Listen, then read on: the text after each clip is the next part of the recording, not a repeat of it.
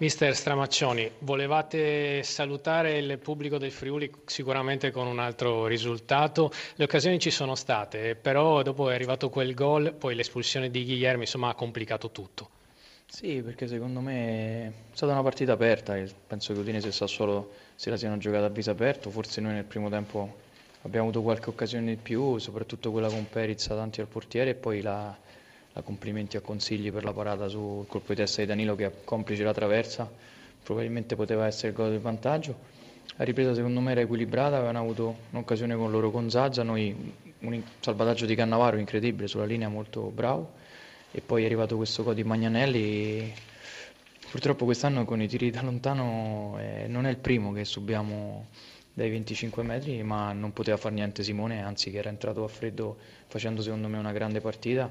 E, e secondo me oggi anche con Bublinci e Perizza, secondo me la nota più positiva sono questi giovani che, che stanno crescendo. È inevitabile guardare al futuro, il progetto Udinese va avanti con Stramaccioni. Ah, secondo me bisogna avere tranquillità nel, nel, nel capire come possiamo far meglio. Noi abbiamo nel lavoro abbiamo grande entusiasmo, quest'anno abbiamo centrato per tempo il nostro obiettivo, ovviamente abbiamo mancato un pochino gli appuntamenti per fare, per fare qualcosina in più, e quindi su questo la proprietà le idee chiare, e credo che sia, che sia giusto cercare di costruire una squadra importante per il prossimo anno. Grazie. Ed ora il tecnico Eusebio Di Francesco, il tecnico del Sassuolo, che ha conquistato qui a Udine la sua terza vittoria di fila in campionato. Sentiamolo.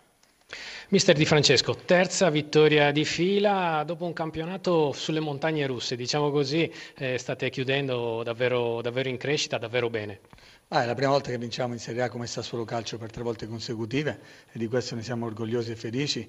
Devo dire che è stato un campionato come... come dovevamo fare dal mio punto di vista, nonostante abbiamo avuto delle difficoltà nella parte centrale in cui abbiamo avuto diverse defezioni, diversi infortuni che hanno un pochino compromesso il cammino di questa squadra, ma che dal mio punto di vista ha fatto il campionato che doveva fare, anzi forse qualcosina in più, perché la società come obiettivo aveva la permanenza in Serie A con meno sofferenze magari dell'anno precedente.